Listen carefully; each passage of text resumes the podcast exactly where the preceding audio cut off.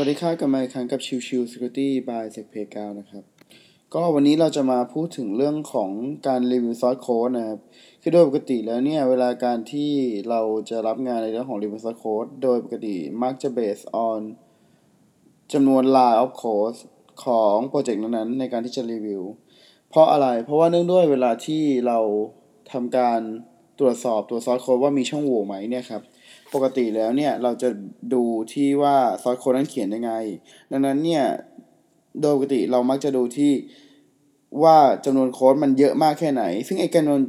จำนวนเยอะมากแค่ไหนเนี่ยมันก็มักจะดูจากตัวของจำนวนบรรทัดเอ่อของโค้ดนั่นเอง ไม่ได้หมายความว่าพวกที่เป็น enter แบบยาวๆนะครับ แต่คือเป็นเหมือนกับเป็นซอสโค้ดจริง ๆ อะไรเงี้ยนะครับ ซึ่งจริงๆแล้วเนี่ยการทำ review source code เนี่ยมันจะมีเป็นไปได้สองแบบนะครับ แบบที่รีวิวแบบ manual เลย คือแบบล้วนๆเลย โดยใช้คนทำนะครับกับอีกแบบหนึ่งคือใช้เครื่องมือทำซึ่งแน่นอนว่าผมเคยพูดไปในหลาย episode แล้วว่าเรื่องของการใช้เครื่องมือทำเนี่ยมักจะมี false positive เยอะ คือหมายความว่าตัวเครื่องมือเนี่ยสแกนเราบอกว่าเป็นช่องโหว่แต่จริง ๆ แล้ว ไม่ไม่ใช่ช่องโหว่ก็เป็นไปได้นะครับ หรือผมยกตัวอย่างง่ายๆแล้วกัน เรื่อง false positive ก็คืออย่างเช่น สมมุติว่าตัวของเครื่องมือแจ้งว่าใน source code นั้นๆ มี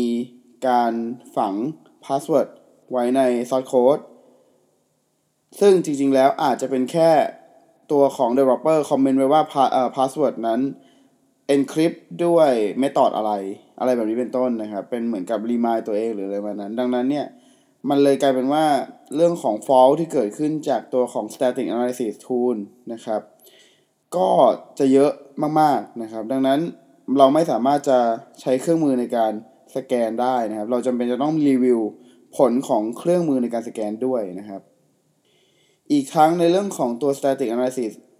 code scanning เนี่ยครับ คือบางครั้งมันจะไม่เจอ source code ที่น่าจะเป็นช่องโหว่นะครับ หรือ business logic ที่ดูได้ผิดพลาด ดังนั้นโดยปกติจำเป็นจะต้องมีการใช้คน รีวิวซ้ำอีกทีหนึ่งนะครับ ไม่ว่าจะเป็นเรื่องของรีวิวตัว source code อาจจะเป็นคร่าวๆนะครับ แล้วก็ตัวรีวิวผลของการสแกนด้วยเช่นกัน เพราะว่าบางครั้งเนี่ยโปรเจกต์มันเป็นล้านบรรทัดเอ่อแล้วคนที่รีวิวเนี่ยมันมีเวลาจำกัดในการที่จะรีวิว ดังนั้นเนี่ยสิ่งที่มันเกิดขึ้นคือ เราไม่สามารถที่จะรีวิวได้เองทั้งหมด มันจะเป็นต้องใช้เครื่องมือในการทดสอบช่วยด้วยนะครับ ก็จะทำให้เวลาในการใช้งานกับโปรเจกต์นั้นๆ กับโปรเจกต์ที่เป็นเรื่องของรีวิวสโค้ดน้อยลงนะครับ แต่ ถ้าสมมุติบริษัทนั้นมีความสามารถหรือพูดง่ายๆก็คือมีกำลังเงินที่มากพอก็สามารถจ้างเป็นระยะยาวก็ได้นะครับแล้วแต่โปรเจกต์แต่ว่าโดยปกติเขามักจะไม่ได้จ้างแบบเกินอาทิตย์หนึ่งส่วนส่วนใหญ่ปกติการรีวิวซอโค้ดเนี่ยเขามักจะให้เวลาสักมาอาทิตย์หรือ 2 อาทิตย์อย่างมากสุดประมาณนั้น ซึ่งพอเป็นแบบนั้นนะครับ จะเห็นว่าการรีวิวซอโค้ด ไม่สามารถที่จะทำแบบแมนนวลได้ร้อยเปอร์เซ็นจำเป็นจะต้องมีเรื่องของการใช้เครื่องมือมาเกี่ยวข้องนะครับ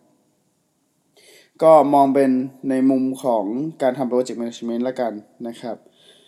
สำคัญอีกอย่างหนึ่งคือเนื่องด้วยพอมีเรื่องของการทำรีวิวโค้ดที่เป็น static analysis นะครับ ก็จะต้องย้อนกลับไปว่า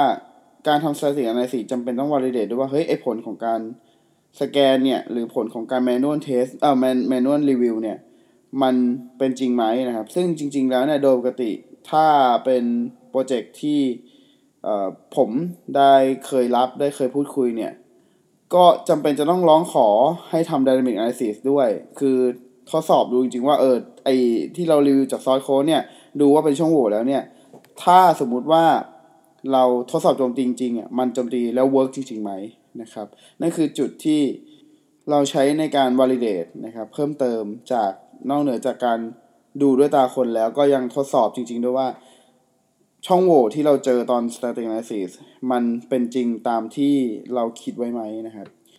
ซึ่งก็มันจะมีหลาย ๆ ที่ที่เขาอาจจะไม่ได้เข้าใจว่า เอ๊ะทำไมต้อง validate ตัวที่เป็น dynamic analysis ด้วยทั้งที่โปรเจกต์มันคือ static analysis อะไรเงี้ยเพราะว่า